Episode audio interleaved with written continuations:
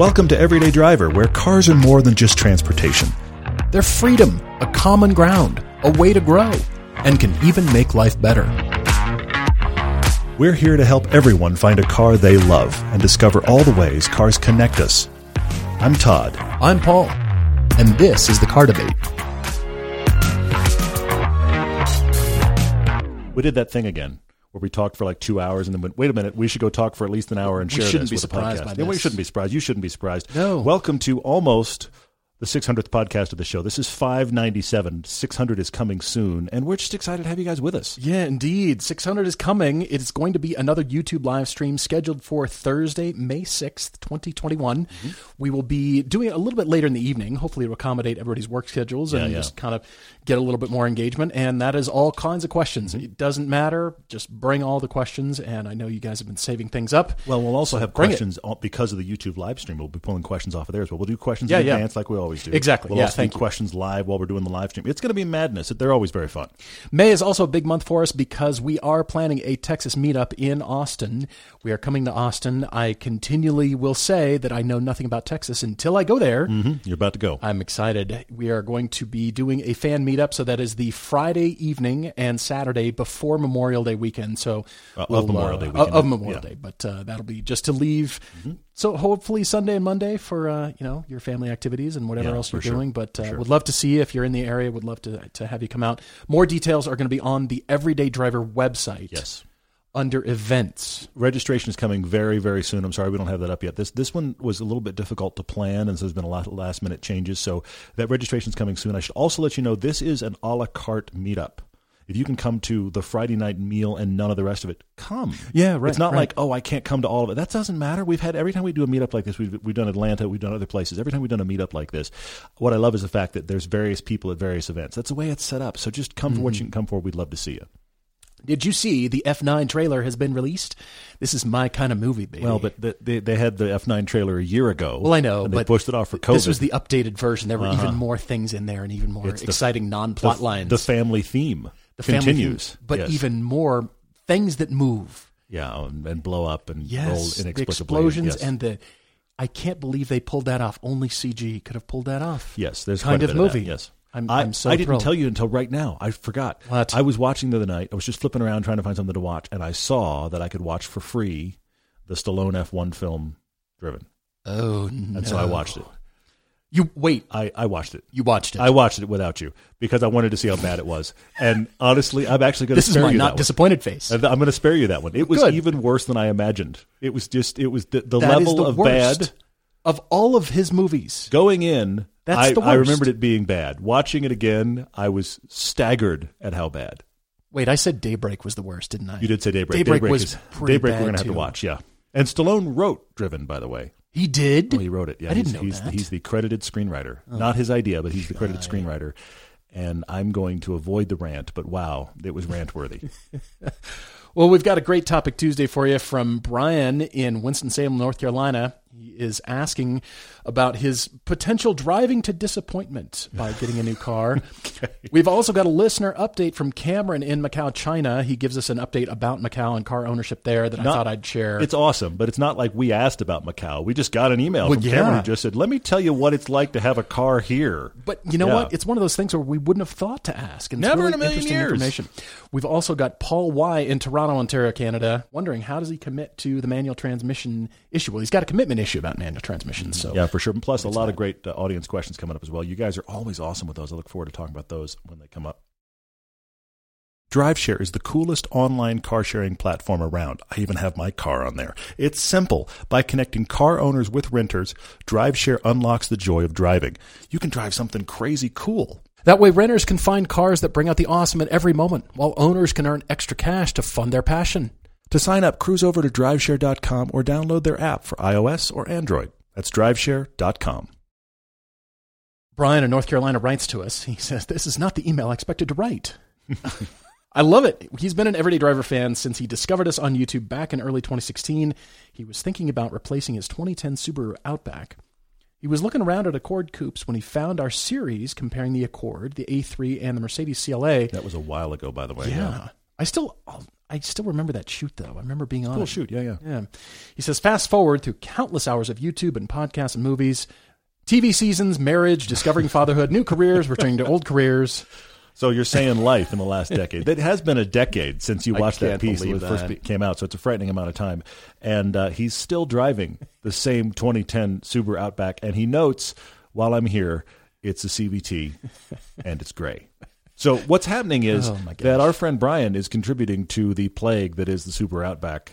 You should come to Park City because apparently they're all here anyway. The, oh, the other morning we broke our record. Oh, you did? My son and I counted How many? 22 What? between my house and the elementary school 22 outbacks now on one level I don't know what to do with that we were very excited because we broke the record Great. on another level it's not a big distance that's a lot of outbacks like 10, 12 minutes, right? oh not even that, that? much not even that it's like seven minutes Yeah. yeah it uh, honestly it, it's it's short enough distance that i've considered if we didn't have to cross a freeway we could bike to school it's that kind of distance 22 outbacks Oh my gosh. Well, back to Brian's email here. He says, truth be told, the Outback has been a great car. i'm sure It's reliable, comfortable for long road trips, hauled more things than he can count. He says it, with the, it was the right tool and appliance for the job. Mm-hmm. He was perfectly happy until he found us. we are the bad influence you didn't ask for i know i'm well aware I love that you rediscovered your childhood love of cars. that's amazing i love that and Brian, he's now lusting after rear wheel drive sports sedans, okay poring over specs and reading review after review and listening to the podcast. Thank you, Brian. But according to his wife, this is all our fault. Yes, yes, it is. He's right. she's not wrong. She's not wrong at all. His wife is the one from the Valentine's Day podcast, Todd, that you did with your wife, Yes. who asked about how to stop her husband from lusting after cars. Good luck on that. Meanwhile, his son Dylan, we actually answered a question for him a while back about flying cars, and Dylan loved that we did that. So they're a bit embedded. This is the first time we've heard kidding. from Brian officially for Brian's sake, but uh, Dylan and his wife have both uh, chimed in before. So let's see if we can tackle this. Well, he says this is the part where he asks for recommendations. Nope. Mm-hmm. He says, as I said, this is not the email that he expected to write. The Minister of Finance has reminded him that they're saving to buy a house. I think that's an ongoing reminder. It's not like it just happened. This is a recurring reminder in Brian's life. By the way, uh-huh. we're saving for a house. I know you want that car too. Still saving for a house. Have you noticed? Saving for a house. Yeah. Well, that just means he's going to be driving the Outback in gray with a CVT. Did he mention that he is the original owner? I guess you didn't, but now we know. He says, listening to a recent topic Tuesday on finding the wow in cars, a fear crept into his head, and that is when it's finally time to get this new car and new experience, how do we, the royal we, avoid setting ourselves up for disappointment?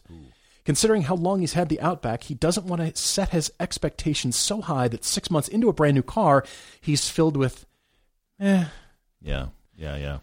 he, so he's asking us have we ever found ourselves in this situation and how do we avoid or deal with it Mm, This says, is great uh, stuff, Brian. It really is cool. yeah thank you for writing brian and I, i'm jumping in here because i think that you can be so done with a car first of all that anything that replaces it automatically carries about six months worth of goodwill Yay! I have this now. It doesn't have a CVT or or gray. Yeah. Yeah, for sure.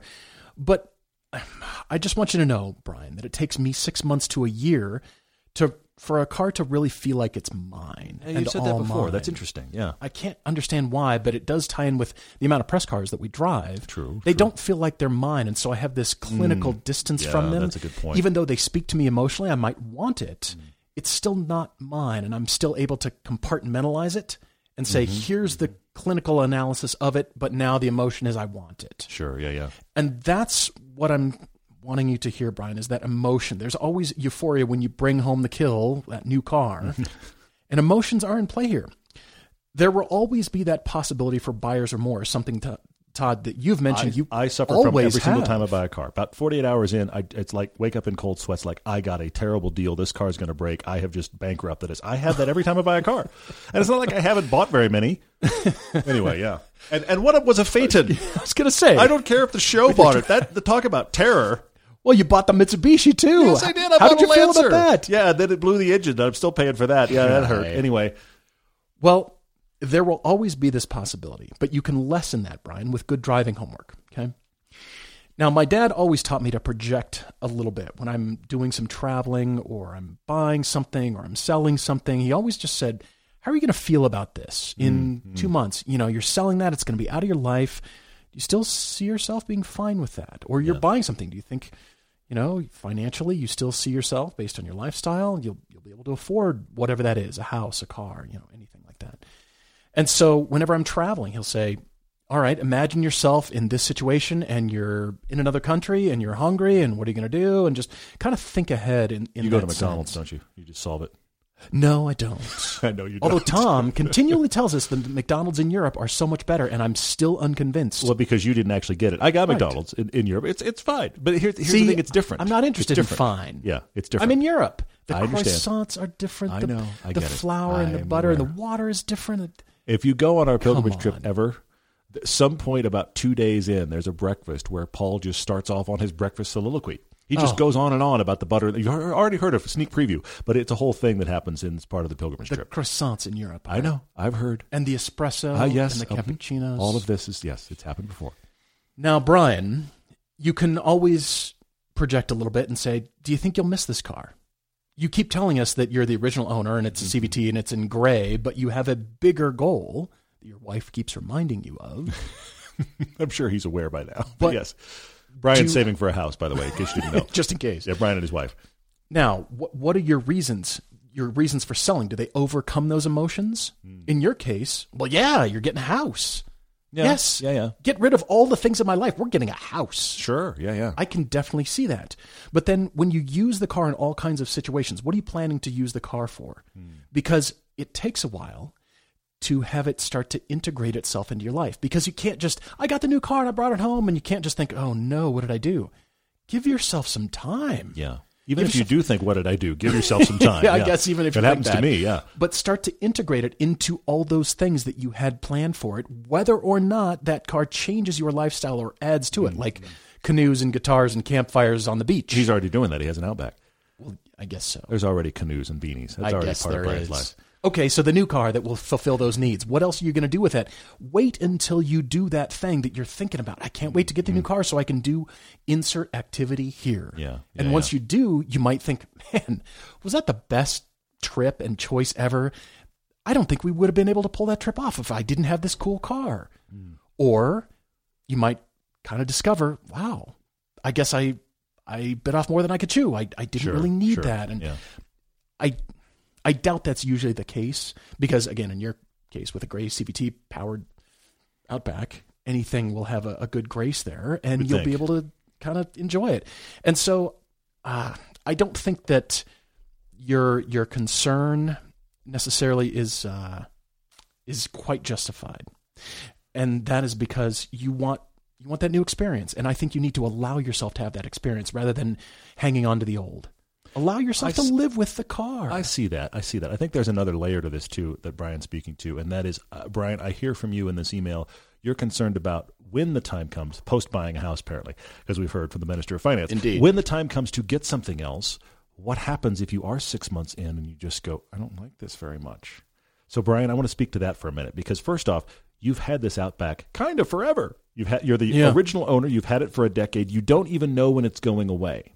But what's interesting about that is in this same email, you mentioned its good traits.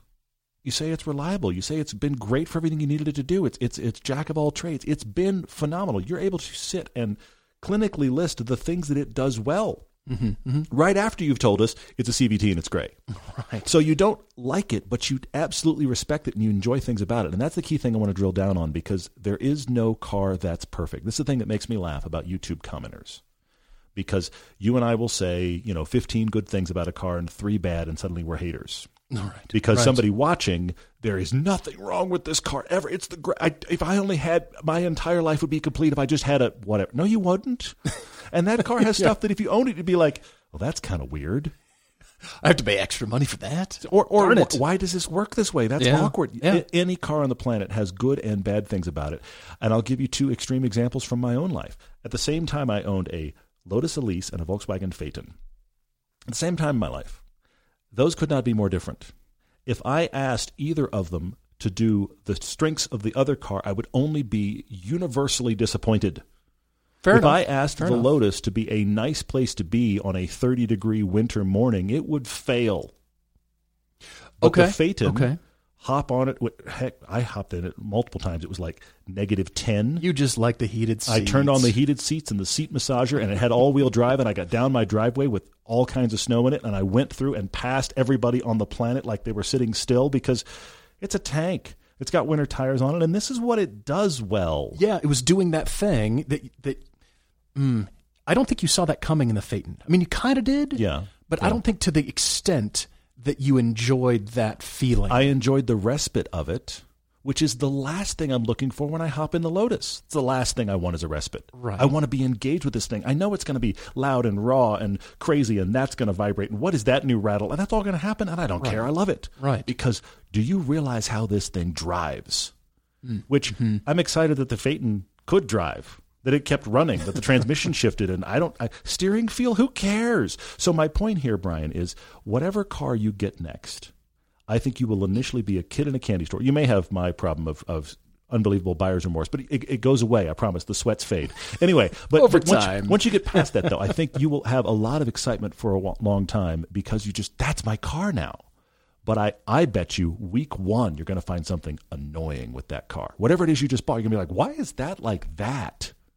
Possibly, but to your point, all those benefits that you're looking forward to and then now experiencing will overcome that. You'll you'll notice I- it and I- you'll overcome that feeling or that dis- little tiny disappointment. Yes, well, I'm giving you the freedom, Brian, to accept the fact that whatever that thing is on the car you might buy that annoys you is fine because no car is perfect. Agreed, It has other traits, hopefully, that you bought that you like.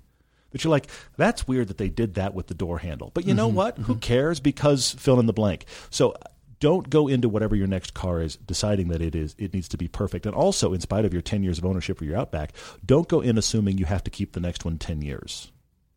This is the thing about cars is you can trade them out.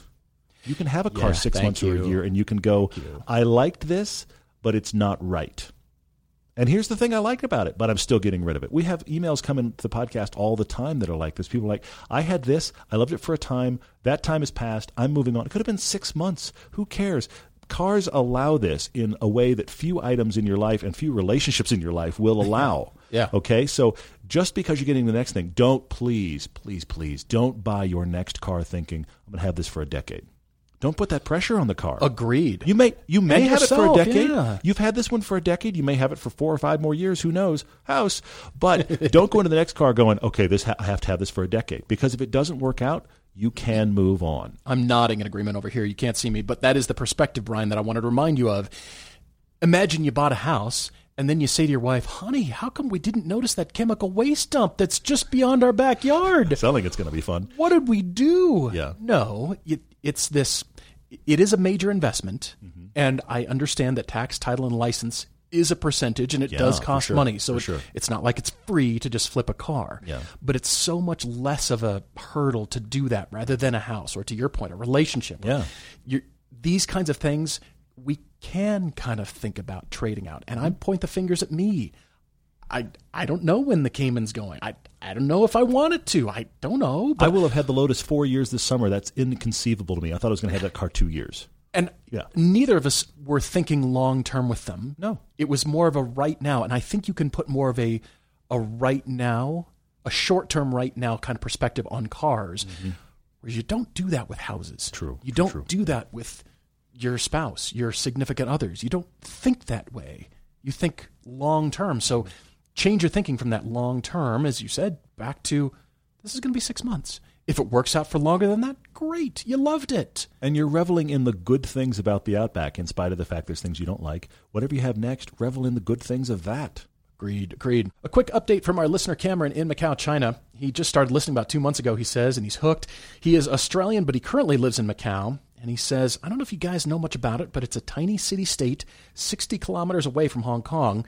He says it's only, in American, 44 square miles and one of the most densely populated places on the planet. For those of you elsewhere in the world, he does list it as 115 square kilometers. So, um, yeah, it, uh, 44 square miles. Not big. It's, Tiny. down- yeah. Well, he says all this in addition to the fact that Macau is the casino capital of the world, having larger yearly gambling profits exceeding Las Vegas. He says it's a very strange place for vehicles because of these factors. Mm-hmm. Cameron, I'm, I'm loving that you're just kind of giving this update because you're experiencing what I think many people don't even see or, or Yeah, know about. sure. He says the land is so limited in Macau that everyone lives in apartments, and therefore parking is very limited. It reminds me so much of what Monaco is like. Yeah, yeah, right. Big, big money, big casinos. Granted, not nearly the casinos we're talking about elsewhere, but but everybody's in high rises because it's like three quarters of a mile in one direction is the entire country. I mean, it's it, the, it's so packed in. Very similar. Keep going. Get this: the apartment complex that Cameron lives in has 14 towers hmm. and approximately one parking spot per apartment. But they're not assigned to the apartments, and you definitely don't get a parking spot included in your rent. so that oh, means the monthly fee for this rental in his building starts at 400 US dollars For the parking space. for the Forget parking what space he's paying to live on there. top of rent. Cameron and his wife park their car at a nearby zoo or an adjacent industrial area and happily walk five to ten minutes home, sometimes past scary stray dogs, and they're not the only ones who try and save on parking. Hmm. So that means they drive a 2005 Mazda 3 that their friend left to them when his work visa was canceled. He had to leave abruptly. So he says, clearly, we don't have too much invested in the car and don't mind parking out on the streets. However, just like is where it Monaco, crazy. This is just like Monaco, where it's one of those places where there is nowhere to drive fast. That's the key thing to take away from this whole conversation. Yeah. There is nowhere to drive quickly, in spite of the fact that Monaco has an F1 track. There is nowhere in that town to drive quickly. It's a giant and, cruise. the cars you see there are astounding, and that's the case here in Macau. He says he sees Tesla Model 3s and S's and X's, AMG G63s, Aventadors, countless Porsches and Audis and BMWs and Mercedes illegally parked on the street daily. This means seeing these cars often parked under trees that drop flowers and sap and bird droppings, which I he says I know really trigger me. Yes. Yeah, Paul might need, need a minute because that's insane. Yeah. vein in my forehead. He says there's also a roundabout at his apartment complex about half the size of an athletics track. It has three lanes the entire way around, and every night around 10 p.m., the two outside lanes become populated with all kinds of cars, leaving the middle lane empty for the traffic to flow through. People are using the roundabout as As parking. Parking. That's astounding to me. Who had that idea first? Seriously, that, that's the thing I want to know. Who's the guy that for the who was first person to be like, I have a Lamborghini. I'm just going to park. Uh, I'm going to park it here. In the roundabout. Just park it right here. Nobody's going to hit it. It's orange. But then get this. Before 9 a.m. the next morning, all the cars have disappeared before the police show up to hand out tickets. Police don't work overnight in Macau. Where do they go? well, I want to know where do the cars go? well, yes, exactly. They're, So, are they driving around? What's going on? Yeah, that's funny. Cameron, does that mean this is a giant car show on a nightly basis? then? Apparently, yeah. So that's where everybody parks to come look at my car, Yeah. and then they disappear back to their Not garages. cars because, and coffee. It's cars and roundabout. It's just There, there, we, there we go. Yeah. Oh, there we go.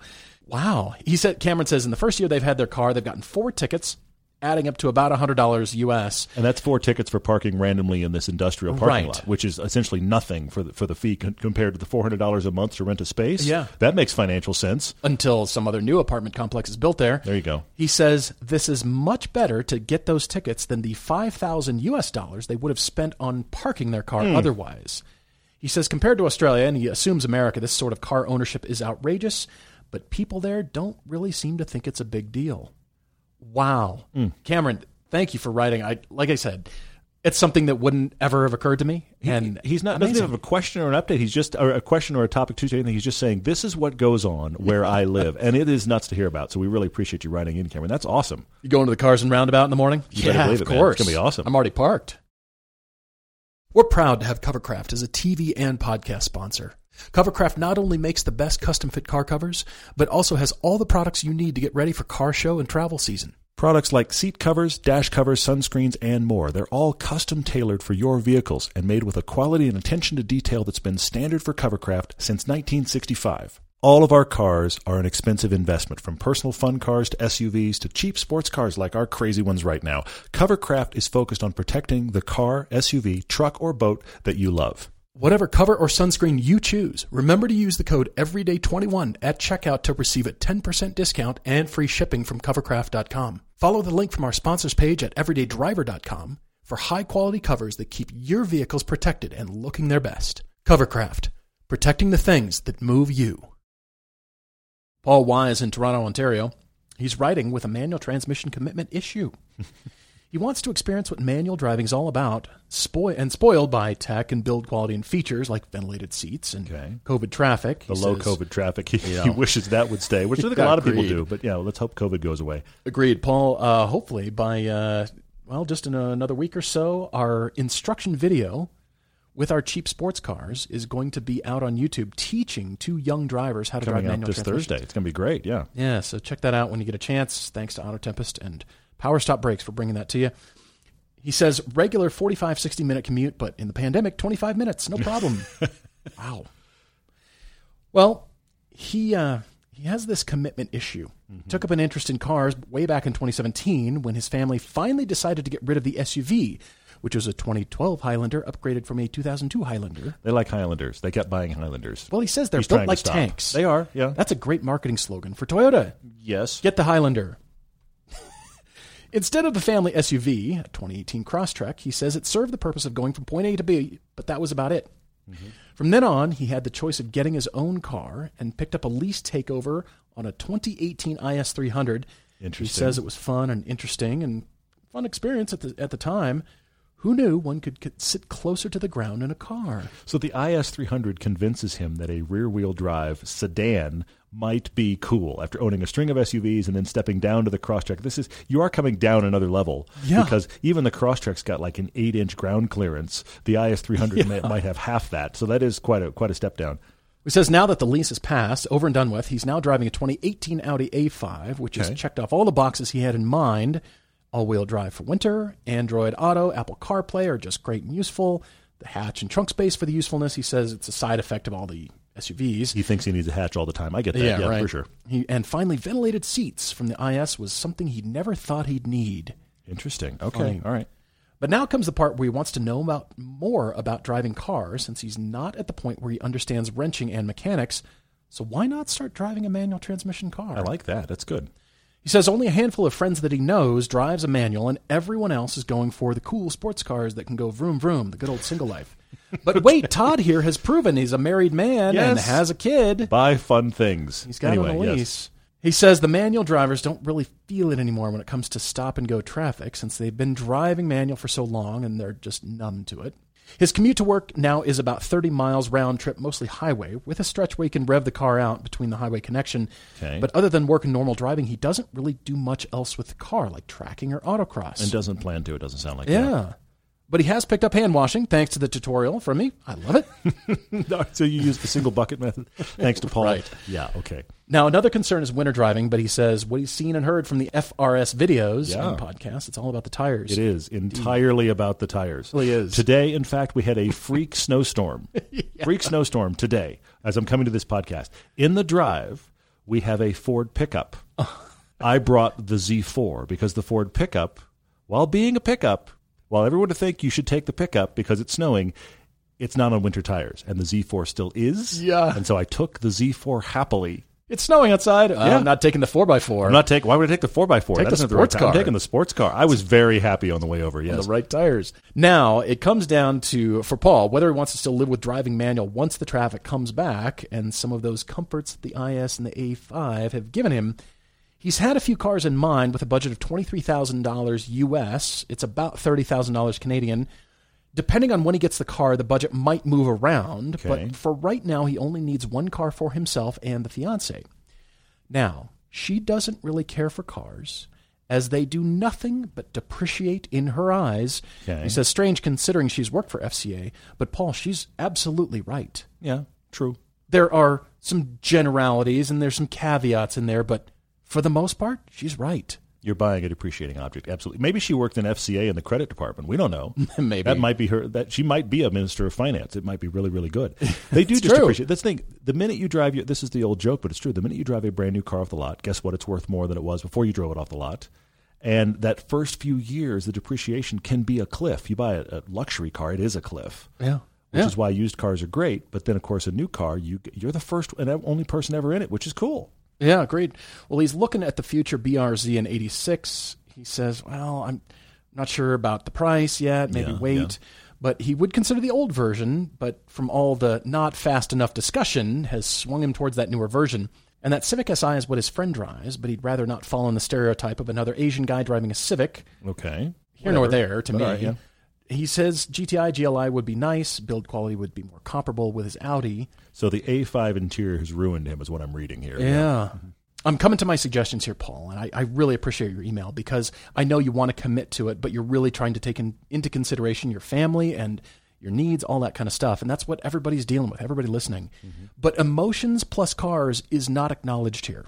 Mm. Your fiance is correct. As I've said, most of the time, cars are just a depreciating asset. Yeah. But that's a clinical viewpoint from somebody who doesn't really like them. That's totally fine. There's many people who don't like cars. That's I'm good with that. Well, and whatever your hobby is, what our joke is, whatever hole you throw your money down, you have bought something depreciating. You bought uh, clothes. You bought uh, golf clubs. You bought a gym membership. Whatever your thing is that you put money at, that is your hobby that gives you joy, is worth less this year than last year, unless you collect paintings, I guess. But generally, in in general, whatever Who you collects paintings? Well, there are those folks. Nobody I know. Exactly. Whatever it is you're buying for fun is just appreciating. Well, interesting you brought up clothes. To quote John Malkovich in Red 2, style is the only constant in life, Frank. If you haven't seen the Red movies, surprise So yourself. They're very fun. Yeah. Okay, so what if we all wore clothes that were just to provide cover for our bodies, just Mm-hmm. out of modesty or temperature? They were just a covering. The General Earth Okay. coverall with the V on it. Yes. gonna be great, It's yeah. just a poncho for everybody. You I- know it. why does anybody care about how they look? The existence of the fashion industry, Paul, is predicated on people caring about their personal style, Yeah. in addition to some usefulness, and that can translate to cars. Like lightweight manual transmission sports cars are not that useful, but they are fun. Mm-hmm.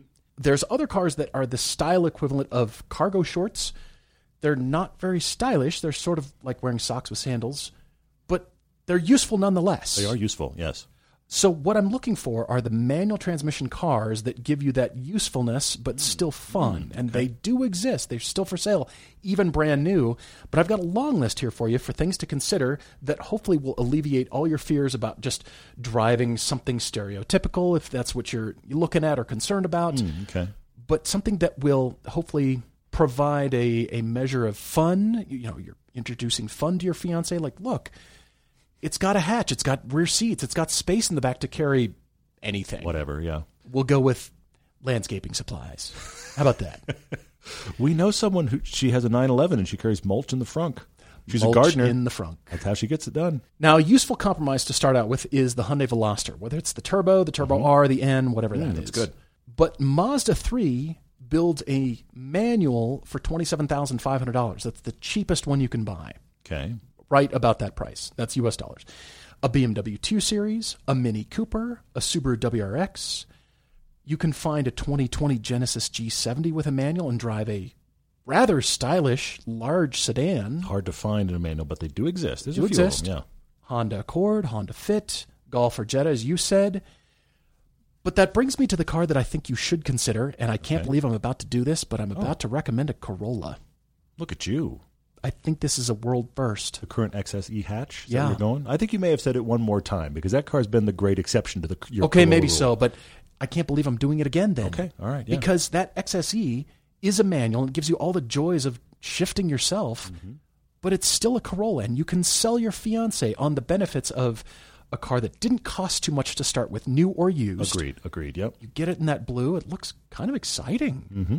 But the insurance isn't going to be like a manual transmission sports car would be. Mm, yeah. Yeah. Yeah. And look, it's got back seats and a hatch, and it's so it's not the hottest thing ever. It's not the most power thing, powerful thing ever. But generally fun. Yeah. Generally fun. And you said on your commute, you're not going to be tracking or autocrossing it anyway. Yeah, So we're not going after high horsepower, and it doesn't look too bad either. That's true. They're very cool. So XSE hatch, That's not bad. new or used. That's not bad. I do like that. Paul, I have other thoughts for you uh, because I kind of chase the rabbit trail of sports car combined with heated and cooled seats or heated I and forgot about the ventilated seats. I'm sure you can get them that's in there. difficult. The cooling There's seats is a a lot feature, of a lot of. And by the way, there's a difference. Side note between ventilated seats where it sucks the heat away from you, or cooled seats where it blows cold onto you. That, that oh my That's a bit more exciting. It, it is a bit more exciting. It, it, in the wrong car can get quite exciting. It's happened before. Anyway, heated and cooled seats. So let's talk about that for a second. You know what I think might work mm. is you can get good ones used. That is a Nissan 370Z, or get the world's greatest deal on a current one before the 400 shows up and they're trying to get rid of the 370s. You can get You them can with celebrate their 40th and their 50th Yes, anniversary you can. with with the same, car. Maybe if you're right, you can maybe get them to double stamp the logos.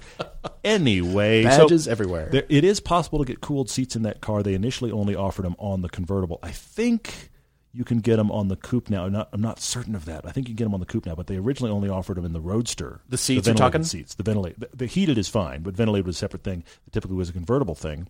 Ah. But it's six speed with rev match. You can turn off. So I'm also thinking about it helping you learn. Oh, that's a good point. I so like and it would make it easy to commute. That rev matches, they were one of the first ones to do that, and it has a fantastic off button when you get good enough. You'd, you'd like to do it for yourself, but it also is a very good system. So possibly a slightly used Nissan 370Z. The problem with those cars is they're not worth it new, but you could get lots of options used. Come on, about twenty five thousand dollars. That that works. That's absolutely a worthwhile one. So that's a good one. I think you could surprise yourself with a Mazda MX-5. Now, they don't have ventilated seats. But one of the things I've been really surprised by in the current MX5, the ND, the fourth gen, is that when you get in it, it has everything you can think of that a mid $30,000 nice sedan would have fit into a Miata sized space. Hmm. It's a very nice interior. You're worried about interiors living up to your expectations. I think that one's going to shock you. Now, it's small, and you're not going to haul a bunch of stuff. But I don't get the sense you. I mean, you're used to hauling a bunch of stuff, but I also don't get the sense you need to haul a bunch of stuff. It's not like here is all the gear I haul. Here's my tuba. You haven't listed that kind of thing. So while you're used to it, you don't say you really use it much. So that makes me think. Look at the current generation MX-5. That is another one that manual transmission wise, is just easy to drive all the time. Mm. You sit and stop and go in that. The clutch is never going to wear you out. That works. You could shop Caymans, but the difficulty of finding a used one with ventilated seats is going to be needle in a haystack. You have to find the right person that bought the right one with the right package, and now it's for sale at your price. Used. and the price goes up. Oh my gosh, that's going to be mm-hmm. hard. I do have to say, I love your Veloster N. I don't think it has the ventilated seats, but I love the Veloster N. That's a great one. I like your Corolla quite a bit as well. That's a good one. You have mentioned the GTI, and I have to say, GTI solves this. You have near A5 style build quality. You can get the heated and ventilated seats. You can get the Apple CarPlay. Yes, the GTI works here. I would like to have you in something like a Veloster or the Corolla because I think they're a little more interesting to drive. But you cannot deny that the GTI checks every single box here, Paul. So see what you think. This is really just a concerted effort, a very focused effort on my part. When the GR Corolla is finally introduced and available, Okay. I can point to my history and say, "No, no, I love Corollas all I this like time. Corollas. I promise you, I do. I, I've always recommended Corollas. What are you talking about?" And then the GR Corolla's here, and then I can say, "Well, of course, I'm a Corolla fan. See my tattoo right here." We're gonna get a shirt for Paul that just says "longtime Corolla fan." It's gonna be great. He's oh, gonna wear it all the time. We're gonna get in every color. Oh, that backfired. Lewis P. on Facebook asked what we think about the new hydrogen internal combustion engine Toyota is developing for racing. Says it sounds like it could be the green enthusiast architecture we've all been waiting for. I think, Lewis, that the proliferation of electric cars has pushed development of internal combustion engines right along. hmm Oh, absolutely, it has. And I think the companies that have the resources like Toyota does to continue to invest in things like hydrogen and continuing to refine the internal combustion engine, I think that's only a good thing because here's Porsche with synthetic fuels, here's Toyota still pushing hydrogen, and everybody's going, What? Electric's the future. Maybe not. Maybe it's part of the future. I think that's more likely that it's part of the future. Right. What else do we have out there for sure? which is pretty encouraging. And Yeah. now it's my understanding, reading Toyota's press release on this, that this is really just for racing at this point. But they do acknowledge this, and that's something that we're we're all concerned about with electric cars. It says while having an excellent environmental performance, hydrogen engines also have the potential to relay the fun of driving through sounds and vibrations. That is the the selling point. That is a crucial key of car ownership and why we love cars. Yeah, why we love certainly a V8s for sure. Yeah, why yeah. 911 freaks love The flat six, flat yeah. six engine. Uh-huh, uh-huh, Yeah, and racing. You want to hear the car go by. You know, you want to hear that engine. Well, There they went again. Formula E right now. the front of the pack's coming by. they're even, they're even acknowledging that that is a big part of car ownership fun. Yeah, And this also will solve or help solve and continue to keep Toyota's position as a sports car leader. I'm mm, calling it mm, now. interesting. By virtue of an uh, internal combustion engine being placed somewhere in the architecture of a car, overcoming the standard weight distribution of all electric cars. Mm. And that is the flat floor with a battery between the two axles. It doesn't make sense to build an electric car that isn't that architecture. of course not. Absolutely not. Yeah. And so here's Toyota with another solution, a- another alternative. They do this while Porsche makes synthetic fuels. Yeah. Right. But that could help Toyota position them as a sports car leader. Here's this hmm. racing derived internal combustion engine that goes into our sports cars. Yeah, yeah. And for the MPVs, the people movers, maybe those get the electric power hmm. powertrain and power, you know, architecture. Sure. Interesting. Which yeah. is fine. Well, a people mover should have that architecture because Yes. that's the best way to use the space. Yes. For sure. Yeah. So maybe, and we've known that Toyota is exploring electric vehicles already in addition to their hydrogen research. So all this to say is, I love the fact that the proliferation of electric has pushed car manufacturers to continue to develop other solutions alongside electric. Mm. And I hope, I, as an optimist, I like, I would like to think that car companies will continue to explore this. Car companies that don't have the resources that Toyota does mm-hmm. won't be able to do this. It's either yeah. we got to switch from gas to electric, and that's we're we're all in. Maybe their brand doesn't give get enough money from the mothership, so they just that's the new brand, like Infiniti. Like we're all in because Nissan said so, or something. I, I don't know. I'm not part of the business discussions. They didn't call us. This is true. Yeah. But what about those manufacturers like Porsche, like Toyota, that will continue to push and offer a selection of different vehicles, hmm. which only I think bodes well.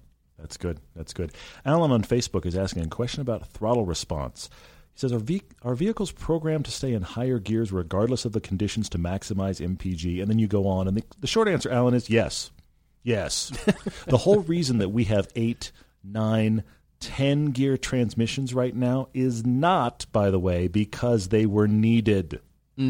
It is because we need as much miles per gallon in the top gear as possible. And if you get into any people mover of any kind, CUV, minivan, whatever, that has a multi speed transmission like I'm talking about, eight or nine gears, it is actually a challenge to make it be in the lower four. because it wants to be in the upper four or five all the time as fast as possible. We recently had a uh, Honda Odyssey its natural inclination was to shift before 2000 RPM. And I had to hear about that, everyone. I, I had to hear about it's it on the test drive. We I talked know. about it because I talked about it's practically a scavenger hunt to discover the fact that the engine actually has power because the power is over 4,000 RPM. You have to murder that transmission to tell it, I'm really serious now. The number of clicks Yeah. on the down paddle to go, no, no, no, uh, no. No, I'm serious. No, no, keep coming. There we go. Because it wants to get miles per gallon. Now, think about its purpose. Its purpose is to take you and the family wherever you need to go with a lot of space and a lot of usability miles per gallon is a factor there. So let's get as high as we can, as fast as we can. And even when you have cars with sport modes, often they still shift earlier than you might think. It depends on the car. Some of them are great, but a lot of them still shift early. You even said that you find it infuriating because you have to go so deep into the pedal on, well, you didn't tell us what, on most cars, on the car you have, to when you're going up a hill to get it to maintain, that it finally thinks you're so serious it jumps like four gears. And you were like, can you downshift once? But what you're fighting here is absolutely miles per gallon programming. Odyssey owners everywhere. Click, click. Nope, nope. Click, click, click, click, click. Nope. I'm showing you who's boss. Click, click, click, click. It's a it's a ten speed transmission, so and it got out of the bottom four as fast as it possibly it could. Yeah, it did. Cutler Colin ninety nine says, Paul, I know you like Earth roamers, but what are my thoughts on Sherps? Earth roamers represent a lifestyle change to me. Okay? it's your tiny house that happens to drive. That's why you like them. That's why you're intrigued. you buy one of those and you you've invested enough in them. Used ones. I've checked out the Earth Roamer I know website. There are a couple. There are a couple hundred thousand dollars just for a a used house. one. Yeah, For the the entry level brand new one, if you're going to wait a long time for your order to be completed, and you're going to pay half a million dollars. Mm. The Big Daddy is 1.5 million. Mm. So you've invested a lot of money into this, Yeah, yeah, which yeah. means you're thinking, I'm going to plan a big trip around this thing. I'm going to Hopefully. do stuff, which represents lifestyle change. Whereas Sherps represent another hold my beer moment in time. yes. They It's, are- It's it's it's like it's like buying a razor. You buy a razor for specific. You've got to see this. This is hysterical tasks. Exactly. Sherps are built to prove they can go where they're built to go. It's sort of like this redundant thing. They're built to do the thing that they're built to do, and I'm going to show you that they're built to do Yeah, it. have you seen that it does this yet? By the way, it floats. Yeah. Y- Yes.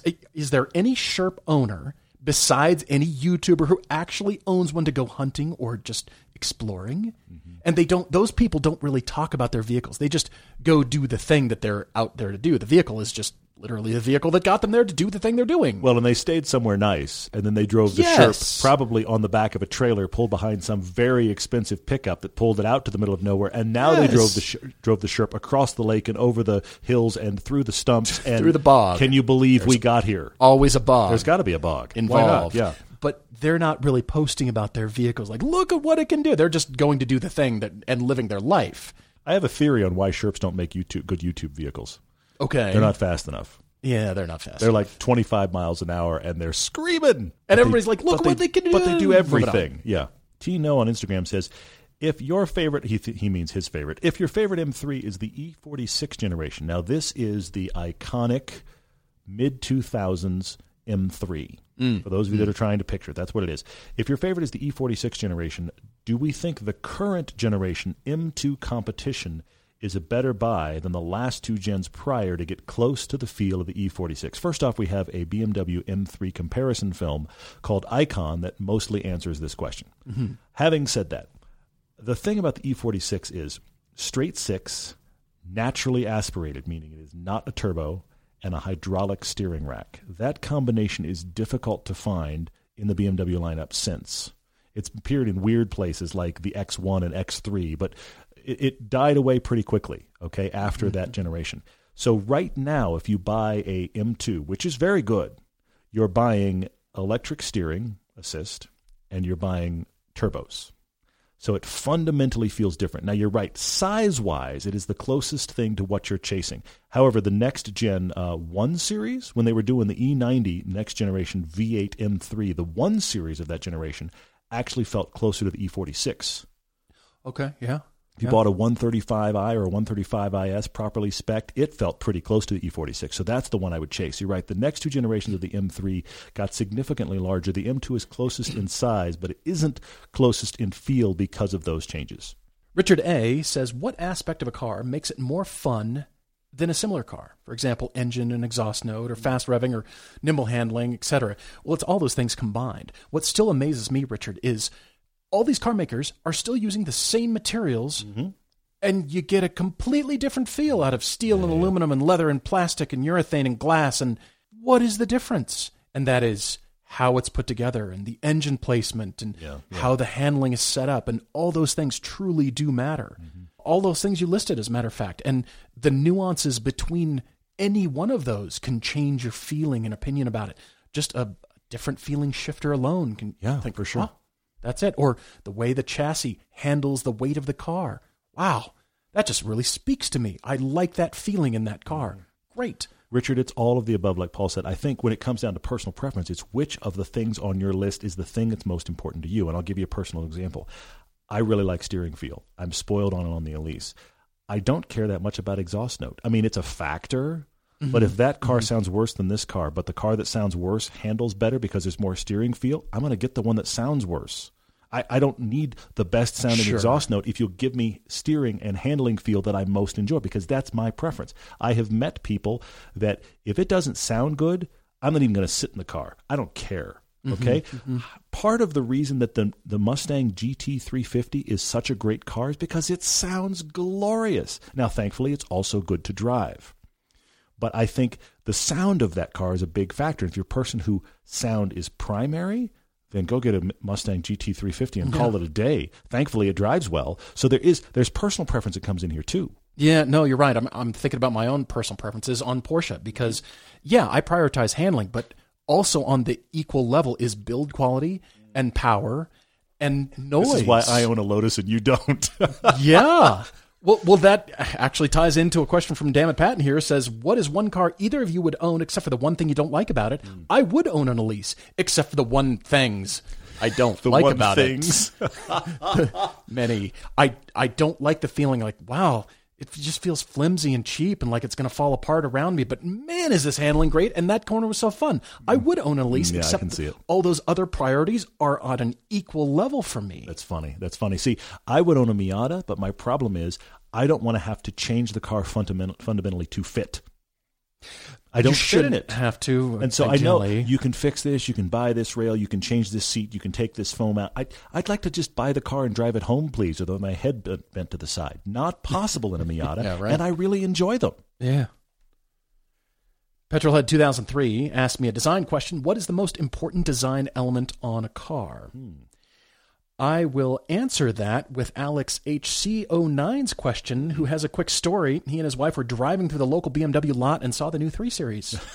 I'm sorry. He asked his wife what she thought of the new enormous grille, to which she replied, Why did they put butt cheeks on the front?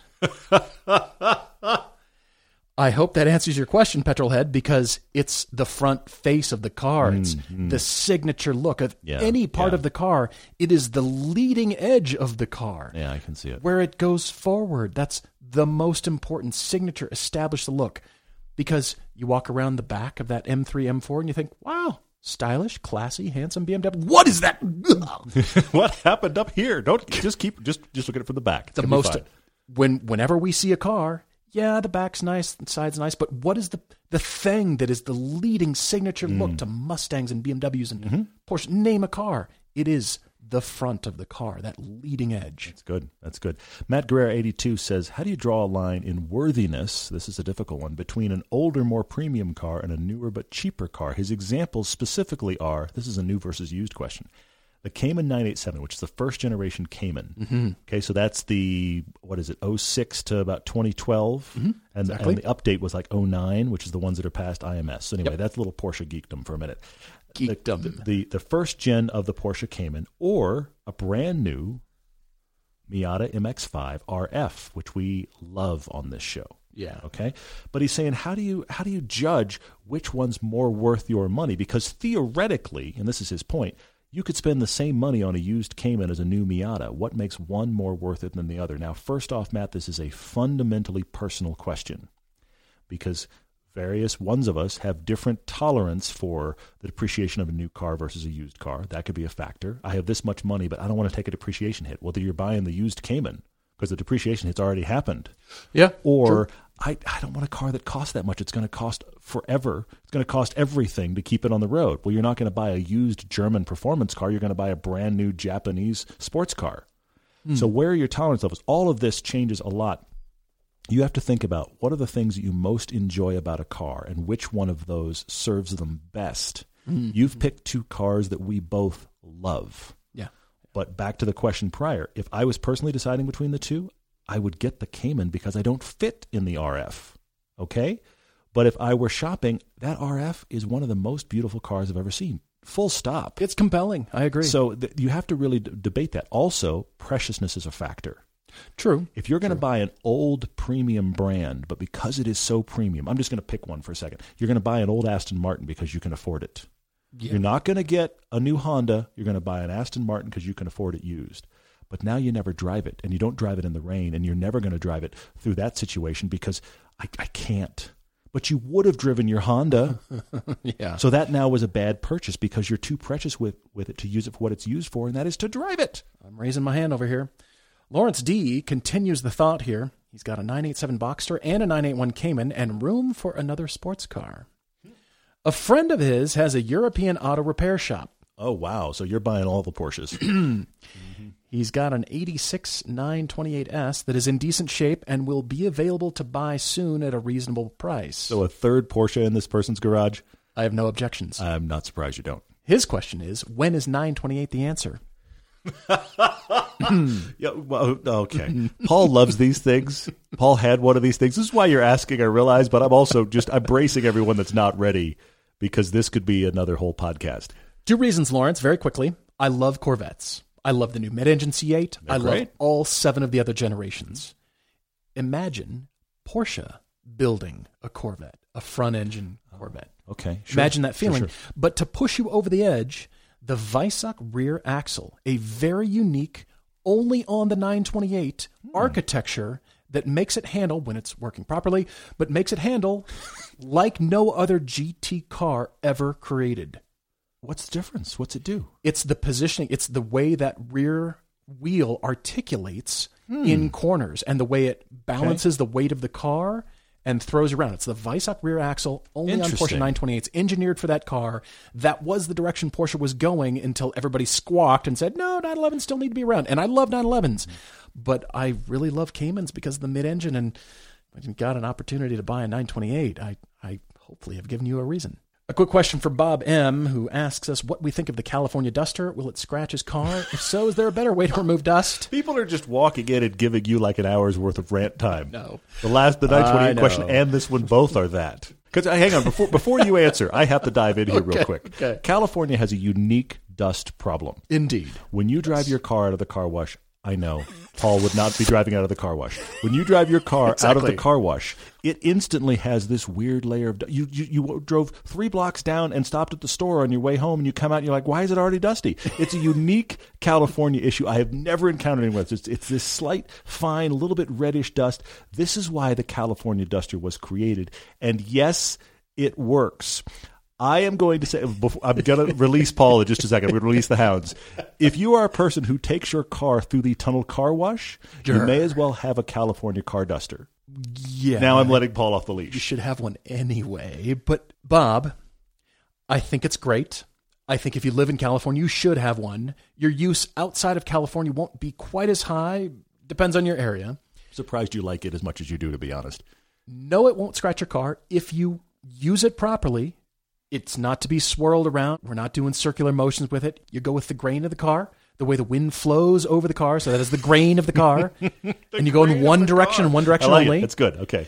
What's cool is Griot's offers two, and they're made out of microfiber, which means you can wash them. There you go. Most California car dusters, including the original, they say do not wash this Yeah, which is a problem. because of the static cling on the fibers, and that's what Mm-hmm. it uses. But over time, the dust builds up on those. Unlike the Griot's products, which is microfiber, which you can put them in the wash, use go. them properly. There you go. Instructions, but that is the difference. And and yeah, I recommend them. Wow, guys, thank you for all your questions. Yeah, really sure. appreciate it. Podcast 600 is coming, so ready your questions for online. We will be excited to take those. That will be a YouTube live feed. It's to be very cool. We're really looking forward to it. And subsequent podcasts. Thank you guys so much. Cheers.